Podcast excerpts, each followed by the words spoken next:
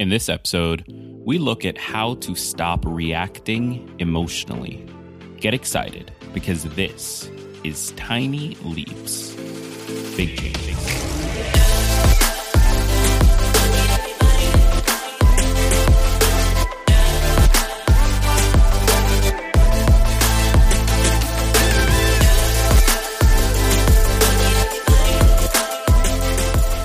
Welcome to another episode of Tiny Leaps, Big Changes, where I share simple strategies you can use to get more out of your life. My name is Gregg Clunis, and in this episode today, I want to talk about something that I think we all struggle with. I think it's something that each of us has to deal with in our day to day lives, probably more often than we maybe have thought that we should have to.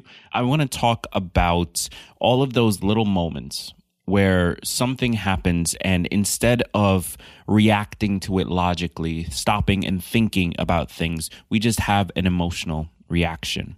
I want to talk about all of those times throughout our day. Maybe a spouse says something, maybe our kids do something, maybe we just feel anxious about something.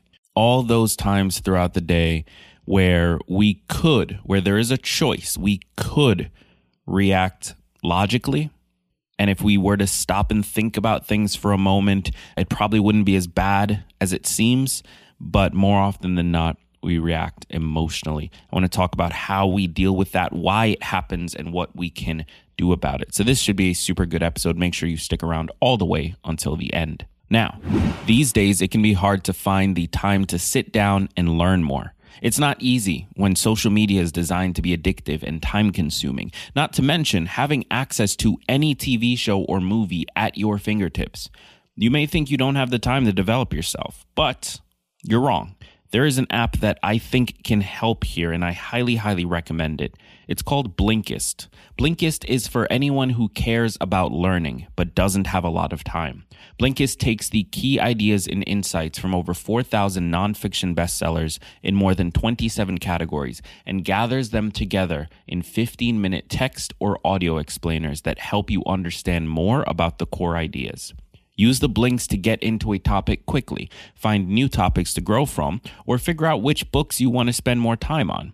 What's more, they've now teamed up with popular podcast creators to blink those for you too, so you can get to the heart of a podcast episode fast. I like Blinkist because I consume a lot of information, and quite honestly, it can feel impossible for me to get through everything. Blinkist makes it easy for me to get straight to the juicy stuff and get what I need. Now, right now, Blinkist has a special offer just for our audience. Go to Blinkist.com slash tiny leaps to start your free seven-day trial and get 25% off of a Blinkist premium membership. Two books I'd recommend once you join is Why We Sleep by Matthew Walker and Start With Why by Simon Sinek. So head over to Blinkist, spelled B-L-I-N-K-I-S-T, Blinkist.com slash tiny leaps to get 25% off and a seven-day free trial. Blinkist.com slash tiny leaps. You've probably heard before that humans are emotional creatures who make decisions based purely on feeling and then try to justify it afterwards with logic. This isn't a new idea. It's one that I've shared on this podcast in the past, and it's one that many others have discussed as well. And it's not by accident. There are a few different ways that we process information, but things tend to start with the amygdala, or the croc brain, as some call it. This is the part of the brain that most, if not all, species have. Quote, the amygdala may be best known as the part of the brain that drives the so called fight or flight response. While it is often associated with the body's fear and stress responses, it also plays a pivotal role in memory. End quote.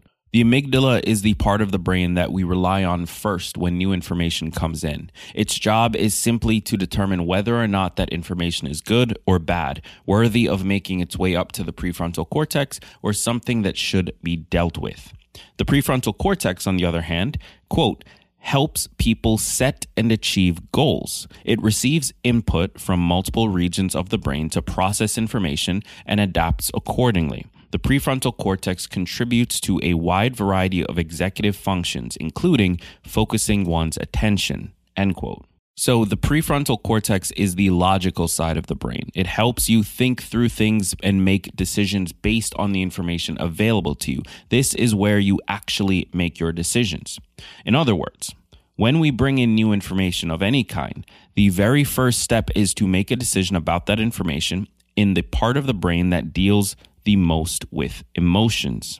When you look at things that way, it honestly makes perfect sense why we are emotional creatures who justify our decisions after the fact.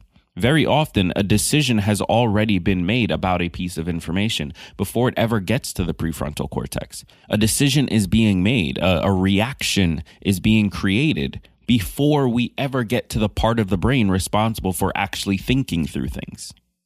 But as you know, this can create major problems. Major issues can pop up, like casting judgment about other people without any real facts behind it, deciding that something isn't for you because you had a bad experience once, and even deciding that you're not good enough. All of this and more can be caused by issues with making emotional decisions, rash judgments, without actually taking the time to think through things. So, how do we fix it? Let's dig in. So, before we can talk about fixing the issue, we need to better understand what exactly is going on. See, as I mentioned earlier, the amygdala's job is to process information before it gets to the prefrontal cortex. With that said, when something gets to the amygdala, we aren't actually making a decision on the information. After all, the definition of a decision is, quote, a conclusion or resolution reached after consideration. That's the key word there after consideration. In order to make a decision, we need to think about something. We need to consider it. We need to look at the options. That's not what the amygdala does. The amygdala is responsible for generating what are called autonomic responses. The term autonomic is defined as involuntary or unconscious. So, what we can take from this is that the amygdala's job isn't actually to process information or make a decision. Its job is simply to create an involuntary or unconscious response to a piece of information, one that, of course, is most beneficial to you. This is where the fight or flight system comes into play. If something is perceived to be dangerous, the amygdala automatically kicks into gear, gets our fear centers firing, and gets our butt out of there. If something is perceived to be harmless, then it doesn't really do anything. So, with all of that said, here's the first big thing we need to understand when trying to change our emotional reactions we honestly can't. There is nearly zero consideration going on in the amygdala. It simply reacts for you, it's an autonomic response. That immediate emotional reaction you feel is there because the autonomic system is trying to protect you in some way. So, if we can't change that initial reaction because it happens unconsciously, if we can't change that, what can we do?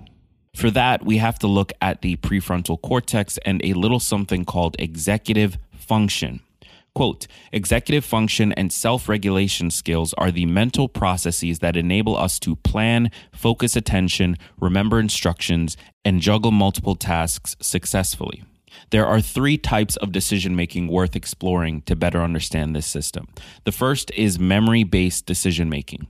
This is any decision made where past experience or knowledge plays a role in the ultimate choice. The second is value based decision making. This is any decision made where we consider the value of the outcome to us. For example, if we were to choose option A over option B because option A is more favorable to us.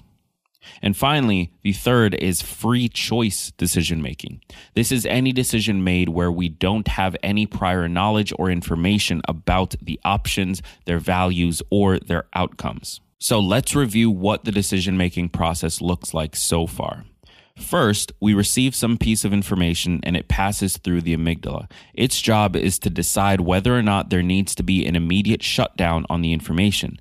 This happens unconsciously and you often don't have control over it. Once the information has passed through the amygdala, you then use one or more of the decision making processes to come to a conclusion.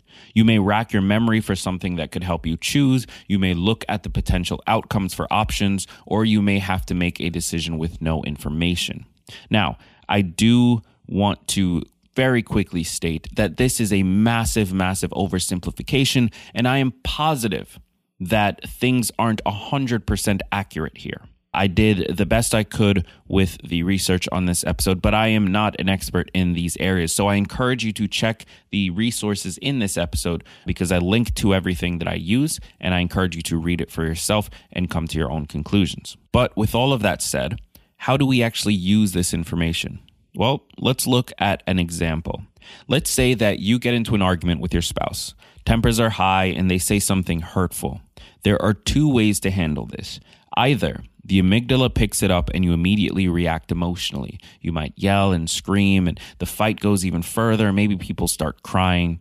Or the second way, you get through to your prefrontal cortex and can make a choice based on the information. Now, which of these reactions is better? The answer is obviously to be able to make a choice, but how do we actually do that? Well, now that we know how the systems work, I think the solution is actually pretty clear. The answer is simply to slow the situation down.